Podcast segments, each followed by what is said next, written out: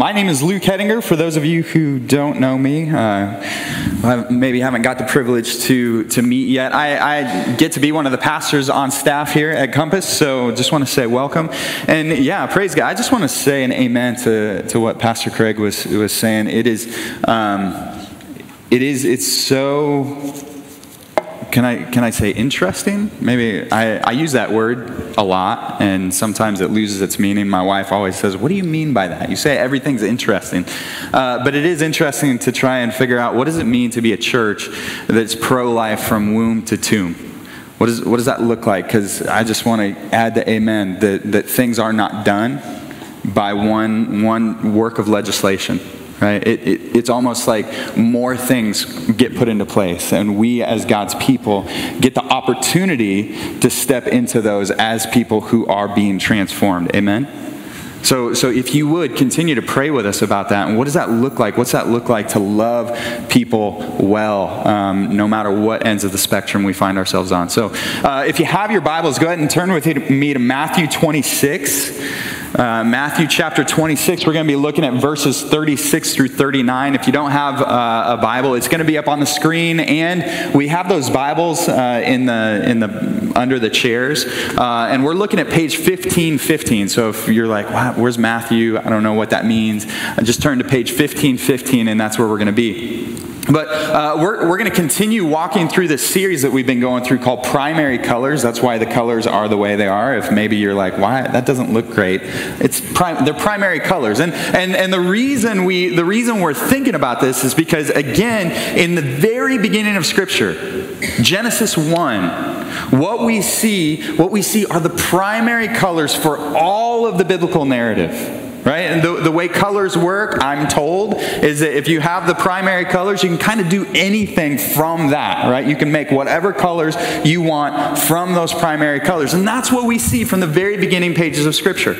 All right, and what we're doing is we're walking through Scripture and seeing how, in the very beginning, God created this garden and this beautiful creation, and He placed in that garden two trees.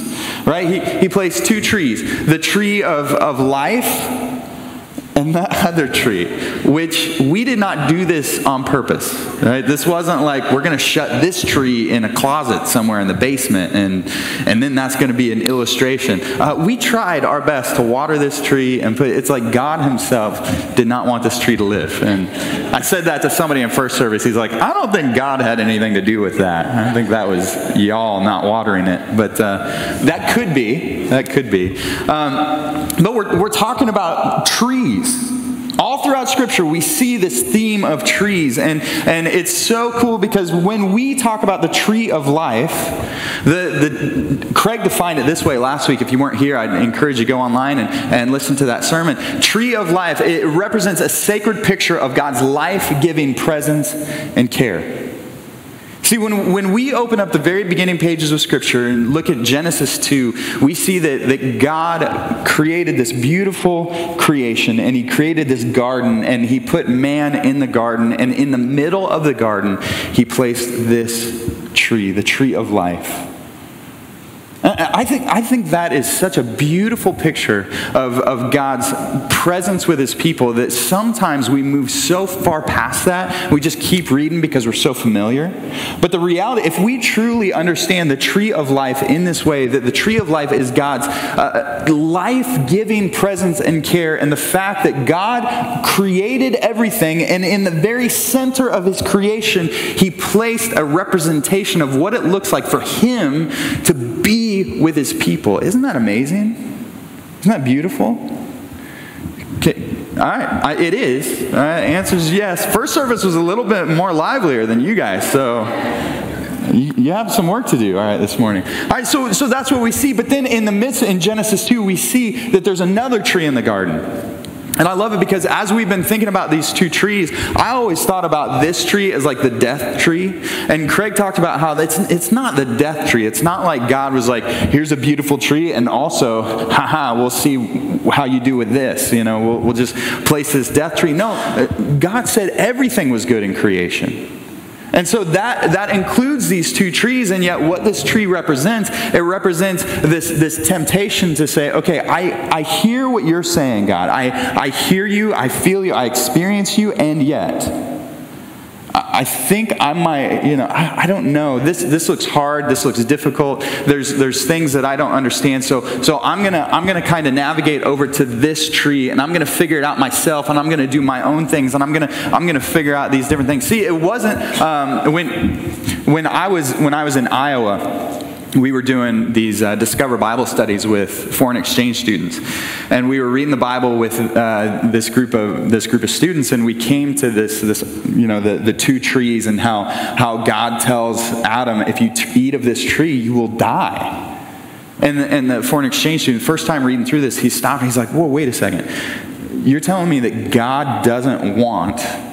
mankind to know right from wrong like what kind of god is this and isn't that so interesting? Because that is the lie of the enemy.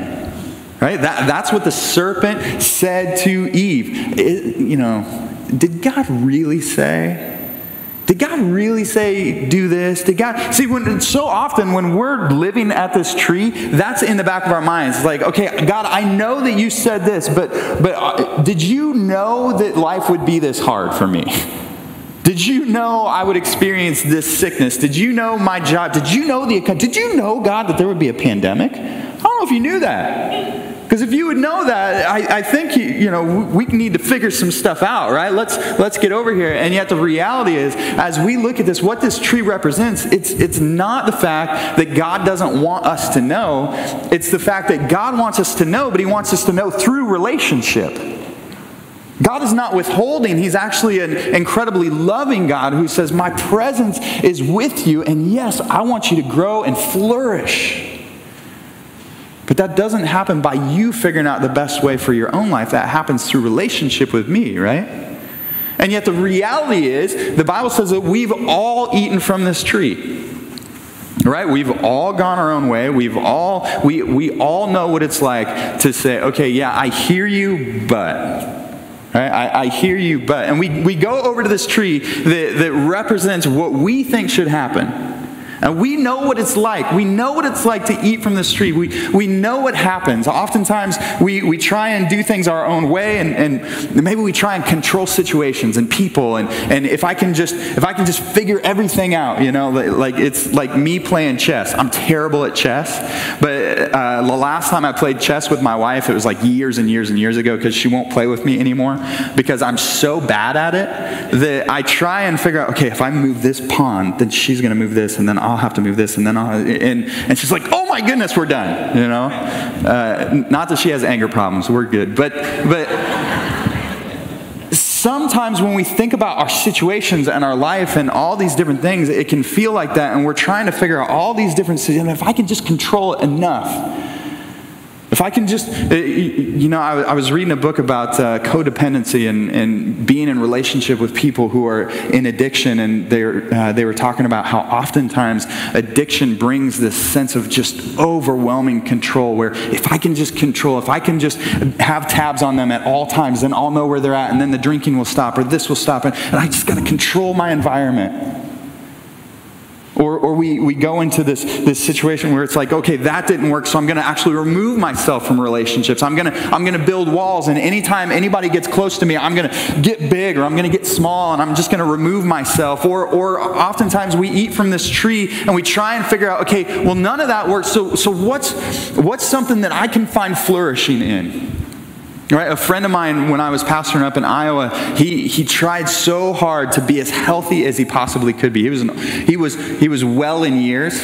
Um, I've, I've learned that I don't, I can't remember how old he was, but he was, he was up there. And so I, I never want to say he was old, but uh, he was well in years. Um, and he, I mean, everything he ate was like right out of his garden, pressed his own juice. Like, I mean, it, this guy was like, I mean, he exercised all the time. He always told me how I needed to eat better and I needed to exercise, which he was one of those guys. Loved him. Uh, and, and it was crazy because in the midst of all of that, one day he had this massive heart attack.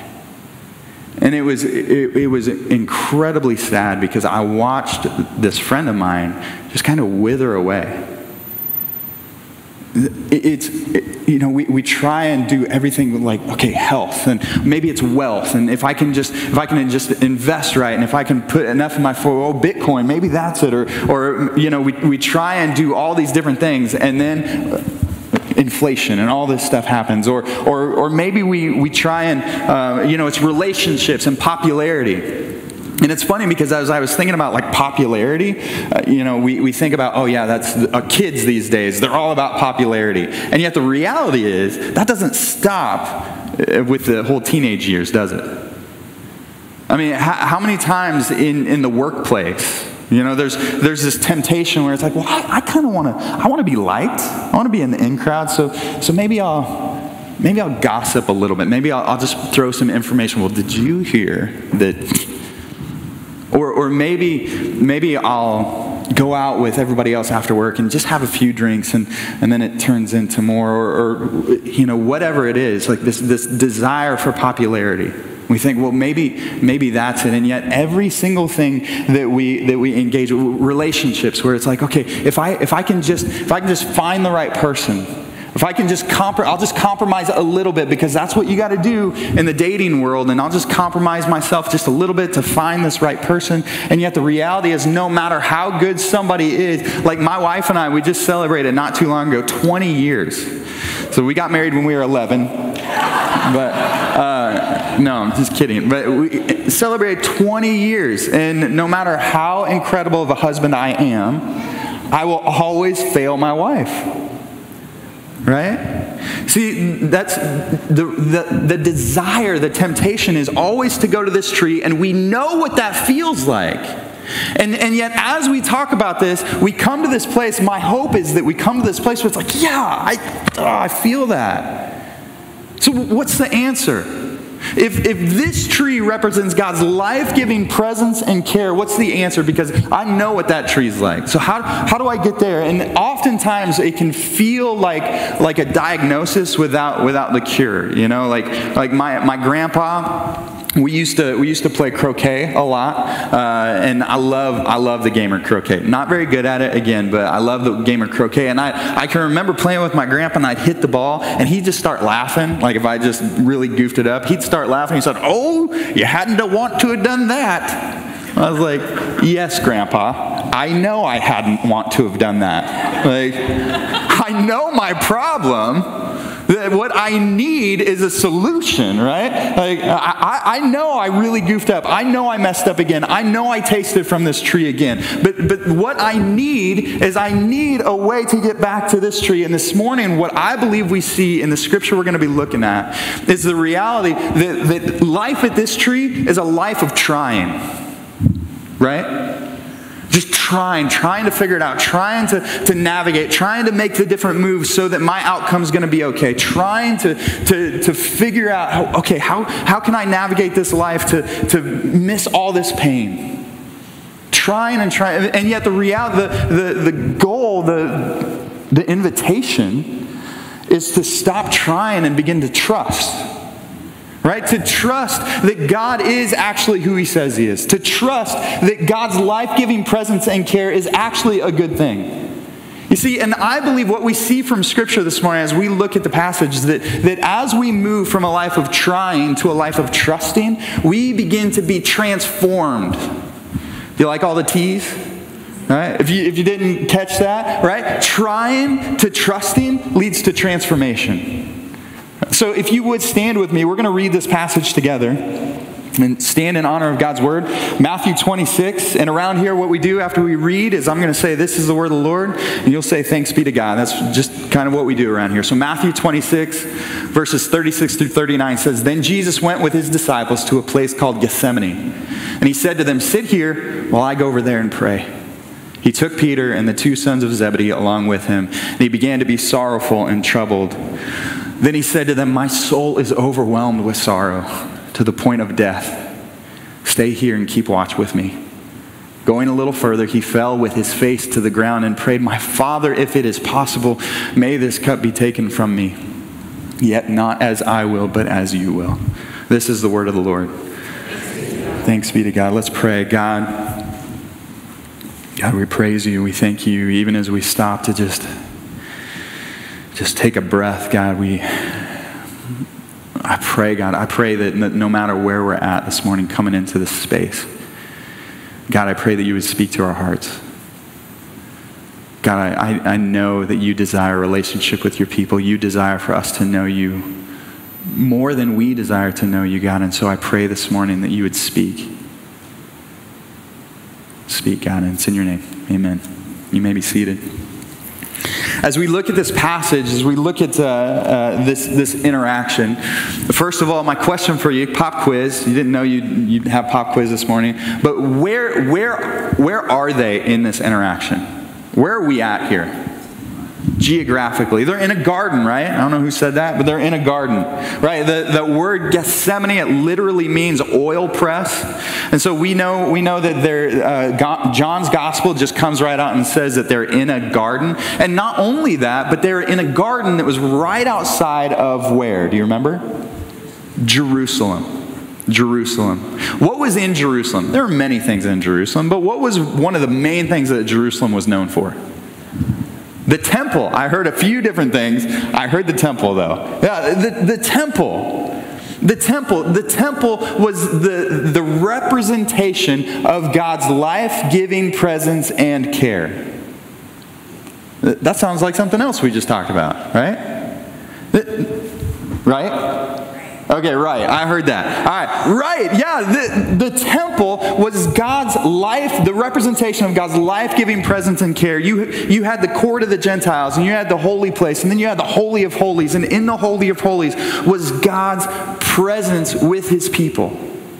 And you see in the temple, you, that's where people could come to, to experience God, to come to, to have their sins forgiven, be atoned for, be, be brought back into relationship with God and his people. And yet the reality is, is that it, during this, this time where we're at in, in uh, history, the temple had become something else. The temple had gone from this representation of God's life giving presence and care to, to just, a, a, just a system. Just a system of beliefs. And, and not only that, but in a lot of cases, it be, had become a system of oppression for, for the people of Israel. I mean, we see this in, in chapter 21 when Jesus, the triumphal entry, Jesus comes in. People are saying, Hosanna, Hosanna to the one who comes in the name of the Lord, Son of David. All, they're, they're crying out. Jesus goes directly where after the triumphal entry? Do you remember? The temple, right? Yeah, you're like, I don't know. The temple. the temple, yeah. He gets off his donkey, he goes right into the temple, and what's he start doing? He looks around in, I, I think it's John's gospel, I can't remember exactly, but in one case it says that he fashioned a whip. Like he, in my overactive imagination, Jesus comes in and he's looking around, he's like, and he's just like, I got to find something to hit people with, right? And, and he just starts like making a whip. It's crazy.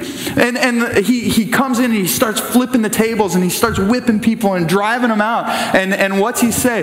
This is supposed to be a house of prayer for the nations, and you have made it a what? A den of thieves, a den of robbers.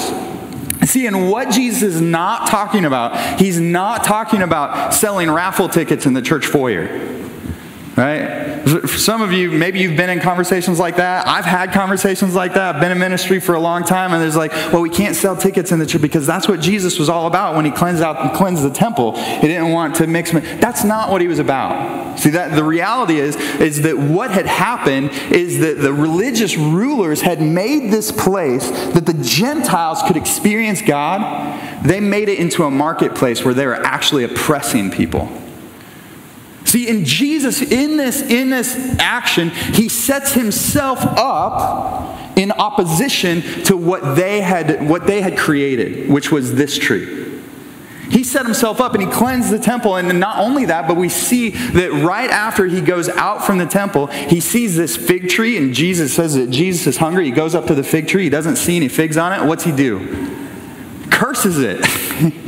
I mean, Jesus is hungry. Don't mess with Jesus when he's hungry, right? Jesus is hungry. He curses the fig tree. The fig tree withers, and the disciples are like, oh my goodness, that's crazy. What happened? You see, and Jesus begins to speak, and he uses the fig tree as an illustration for the religious rulers and leaders and systems that had been set up in this day and age. He sets himself up and he says, This is not what it's about. And now we see, now we see Jesus is in a garden undergoing a temptation. See, I, I, believe that as we read this, I think what the biblical narrative is asking us to do, it's calling us to do, is it's calling us to go back to Genesis 2. It's, it's calling us to go back to this place because, again, it's the, the whole biblical narrative, it's cyclical, it's, it's, uh, it's contemplative. We get to meditate on it and we get to, we get to experience like a diamond where you turn it and you see all the many facets and, and you start to say, okay, what's happening here? And the biblical authors are inviting us to say, okay, there is a new creation experience happening in this garden. And we see that Jesus is being tempted the same way that Adam was tempted. Right? He's being tempted and he comes and he says, God, if there's any way, if there's any way that you can take this cup from me, please let it be done. And yet, what does he say? Not my will, but yours be done. And it's so interesting because if you read on, he does this three different times. Like it wasn't just a one and done thing. It wasn't just like Jesus like, hey, if there's any other plan, I'm not saying I, am not saying that you know it's like, hey, a friend of mine was wondering if there's any other way we could do this, but you know it's fine, it's fine. He wasn't saying that. Three different times he's he's falling on his face, he's crying out to God, and he's saying, God, if there's any way, if there's any way, three different times. See, it's, it's so interesting because as we look at this garden experience again, we see it's almost this paradox. Because Jesus is, is facing something that looks like death. I mean, he's facing the cross. He knows exactly what he's, he's going for. He, he knows what's going to happen to him. He's facing the cross, and it looks like death. And yet, the promise is that as he goes through death, he's going to be transformed into new life. And yet it's a paradox because even in the beginning of, of, Genesis 2, what looked like death, or what looked like life, excuse me, this tree looked like life. Oh, the, the serpent was like, oh, you won't die if you eat from this tree. Actually, your eyes will be opened and, and you'll be like God. This, this tree looked like life. Not this tree, but the, the original tree looked like life. And yet what was received was death. You see, that's a paradox.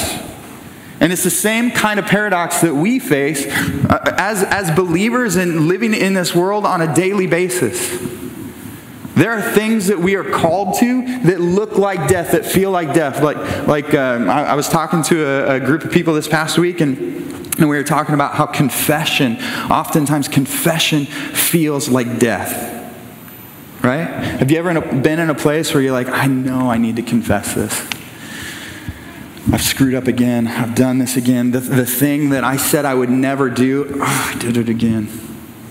And we're called to confess. And what confession actually means is just telling the truth.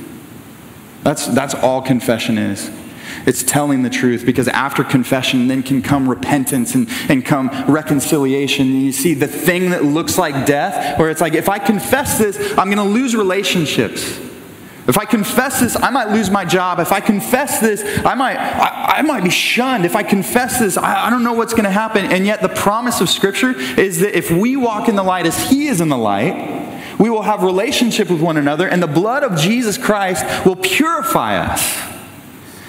See, that, that's a paradox, isn't it? The, the thing that looks like death is actually going to bring life. What about, what about Sabbath? We've talked about Sabbath in this series, right? Sabbath, sometimes, like, I don't want to be over dramatic, but sometimes Sabbath can feel like death. Maybe I'm doing it wrong, right? But sometimes Sabbath can feel like death because it's like I just I gotta run harder. Are you telling me I need? You're telling me I need to just rest and breathe and take a day every week? Like you don't know my schedule. Do, do you know what the economy is doing? Do you know what do you, do you know what the Fed is, is supposed to be? It's like we're, we're invited into this, this relationship with a God who rests, and we're invited to be people who rest. And yet the reality is sometimes it's like that doesn't seem right. Uh, so I'm just going to go over here, and you know what I'm going to do? I'm going to try and figure out. I'm, maybe I'm going to get another job. I'm just going to try harder. I'm going to. I'm going to. It's we're trying all the time instead of trusting. Right? What about? I mean I mean, even this past week, with everything that's going on, we as believers, as Christians, we are called to love our enemies. We're called to love our enemies. We're called to do good to those who persecute us. And there are times where that can feel like a paradox. We, we get these feelings and we get these emotions, and somebody asks us a question, and we know that they're not actually asking the question they're actually asking. The question they're asking is a loaded question, and it's like whatever we say is actually going to be wrong, right? Have you ever been in those situations? And then it's like, I start to breathe, you know, I feel anxious, I feel frustrated, I feel like ah, I'm just gonna, I'm gonna get, and you see, the reality is in that situation, we're just trying to figure out, like, okay, how do I get bigger? How do I get out of this situation? See, the, the paradox is that if we love our enemies, then God is going to bring new life into the world through that. That we will know, people will know that we're disciples of Jesus Christ by how we love one another. That's crazy. That's a paradox. And yet, Jesus represents this idea of saying, God, not my will, but your will be done. And, and if, if we were to skip ahead, let's go to John, John 19.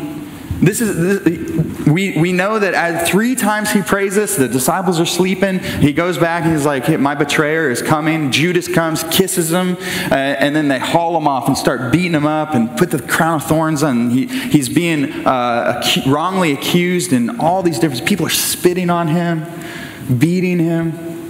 And then in John 19 it says, "Finally Pilate handed him over to them to be crucified." So the soldiers took charge of Jesus. Carrying his own cross, he went out to the place of the skull, which in Aramaic is called Golgotha. There they crucified him, and with him two others, one on each side, and Jesus in the middle. You see, it's interesting because if we stop and wonder about this and don't read it, no, we, we know the end, right? It's like rewatching a really good movie, and, and you know, there's, there's parts in every movie where it's like things are getting really bad, and I don't know how this is going to end right? But we know the ending, and so it's, it's fine. We can just read right through. And yet, when we read this with, without knowing the end, it seems like Jesus really messed up. It's like, oh, maybe you shouldn't have told Peter to stop swinging that sword. Right? Maybe you should have kind of figured out what was going on instead of submitting yourself to these people because he takes his own cross, he goes and they plant this cross, the tree, which is what the biblical authors call a cross, this tree, and it's planted in the place of death. It's planted in this, this place called the skull. Isn't it, is it so interesting? I mean, uh, like, if you were to look at a, a, skull, it's like, okay, something bad just happened here. Like, if there's a skull laying there, like, you're either in science class or you're in a really bad scene that you need to get out of, right? There's one of two options there. And yet, yet the cross, this tree, as Jesus embraces the cross, they nail him to it and they plant him. And I, I love it because this is, again, this is Genesis language. It says, there, there they crucified him, and with, with him two others, one on each side, and Jesus in the middle or in the midst.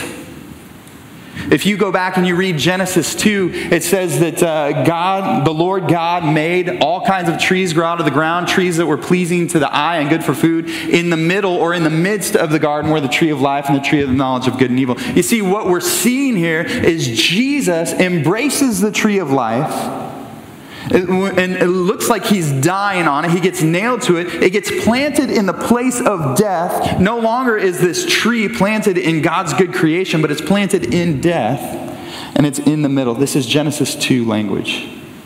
Again, the biblical authors are taking us back. They're saying something new is happening, something different is taking place. And what we see as this tree is planted in the place of death is that God then undoes death. God undoes death. That's what the, the biblical authors say in 1 Peter chapter 2, 24 through 23. It says, He himself bore our sins in his body on the tree, on the cross, on the tree, that we might die to sin and live to righteousness. By his wounds you have been healed, for you were straying like sheep but have now returned to the shepherd and overseer of your soul. You see, what, what is happening here is Jesus being embracing the tree of life, being planted in the place of death, then undoes death in each and every one of us. Do you know what happens right after Jesus proclaims it is finished? In almost every gospel, except for John, I believe. Do you know what happens? Where the biblical authors go? They go to the temple. They go back to the temple, back to this tree, back to the place of God's, God's presence. And what does it say about the temple? Do you remember? I can't hear you whispering, but what I'm guessing you're saying is that the veil was torn. Is that what you said? Yeah, all right. The veil was torn. In the middle of the temple, this place that, that kept God's presence from God's people, the veil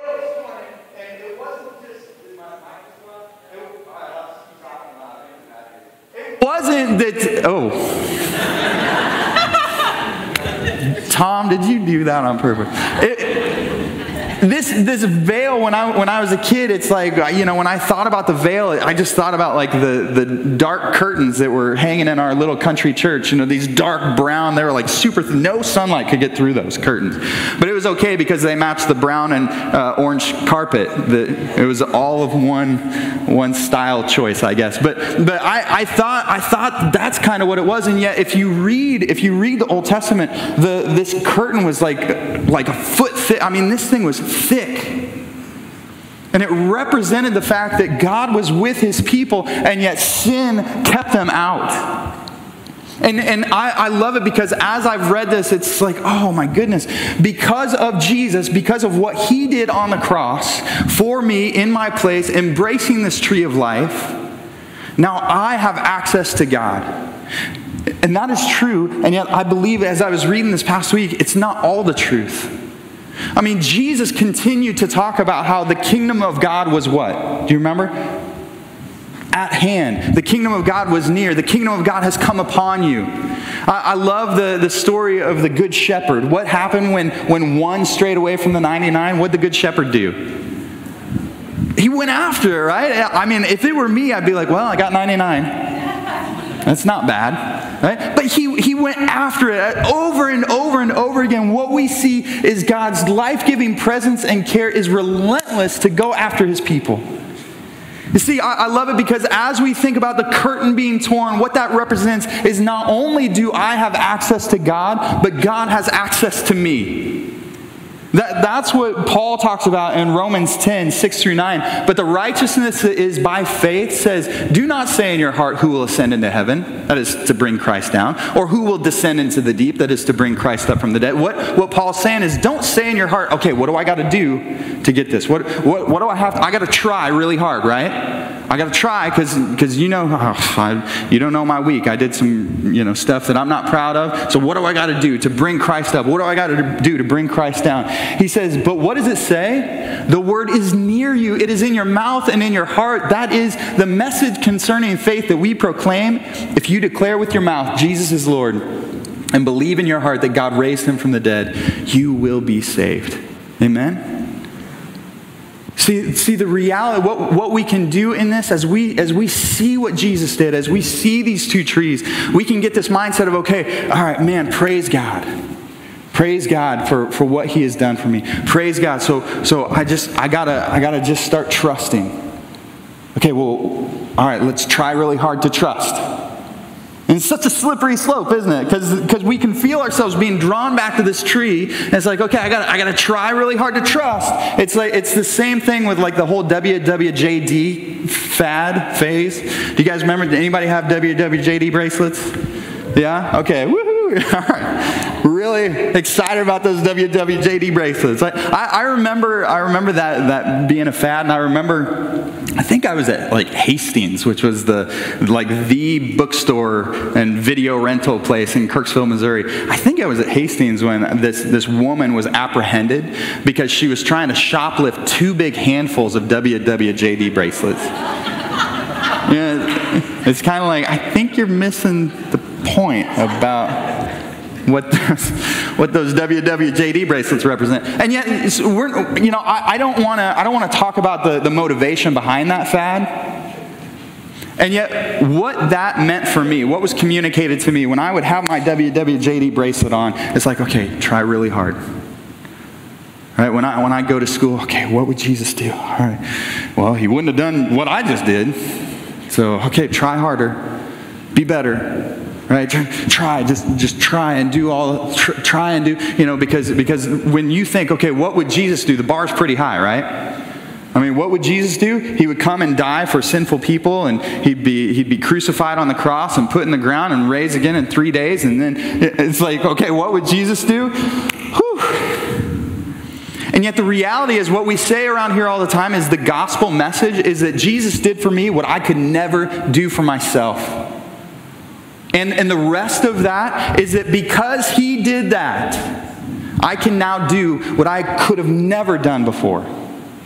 See, when, when we engage in this world, when we engage and we feel the temptation to try, and we feel the temptation to be drawn back to this tree and figure it out and say, okay, what do I got to do? What do I got And we feel that, the invitation for each of us is to trust and be transformed by our trusting. Amen?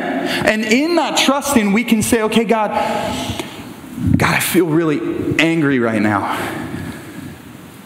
I feel angry about where the culture is going. I feel angry. I feel fearful, God, about where things are going. I feel, I feel, I feel anxious. I feel so anxious about where everything's going. I see these people on the street corners and I feel angry at them and I want to get big and I want to. But God, what does it look like for me to stop trying to figure this out and start trusting you?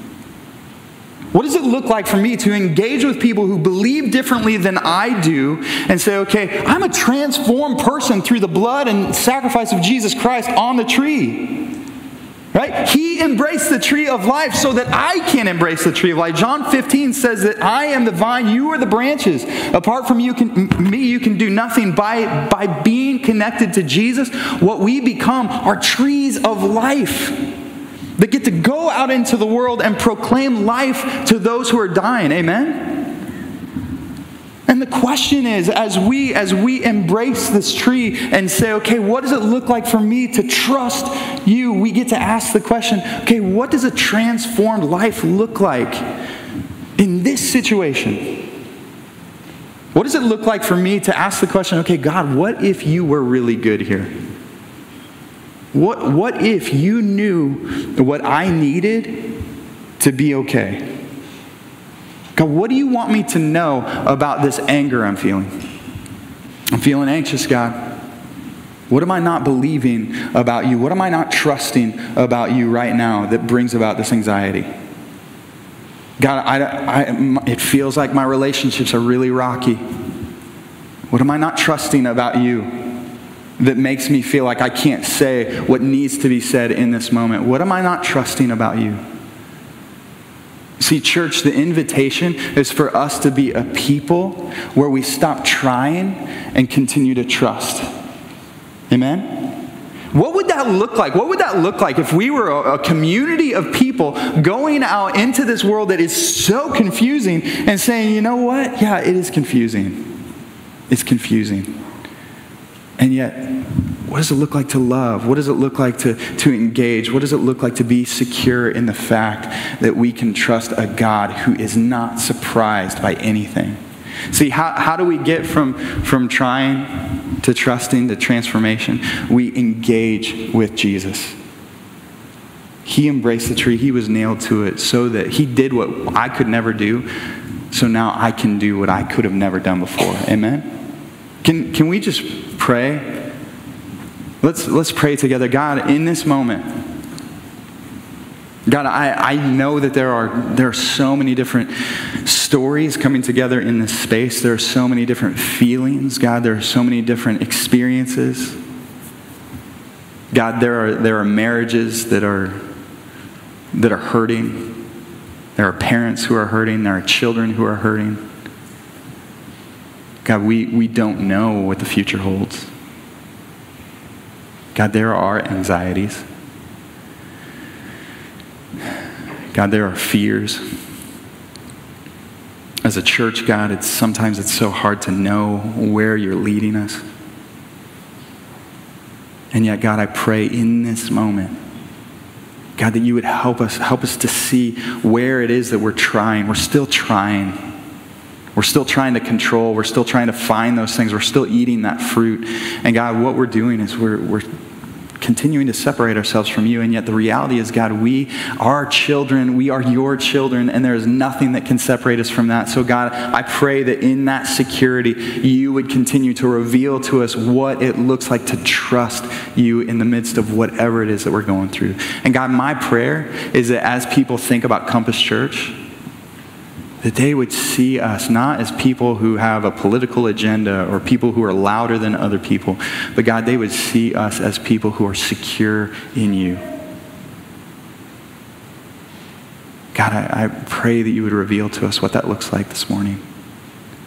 We love you, God. We trust you. We trust you. It's in your name. Amen. This podcast is part of the ministry of Compass Church in Columbia, Missouri. For more information, please check out compasscfc.com.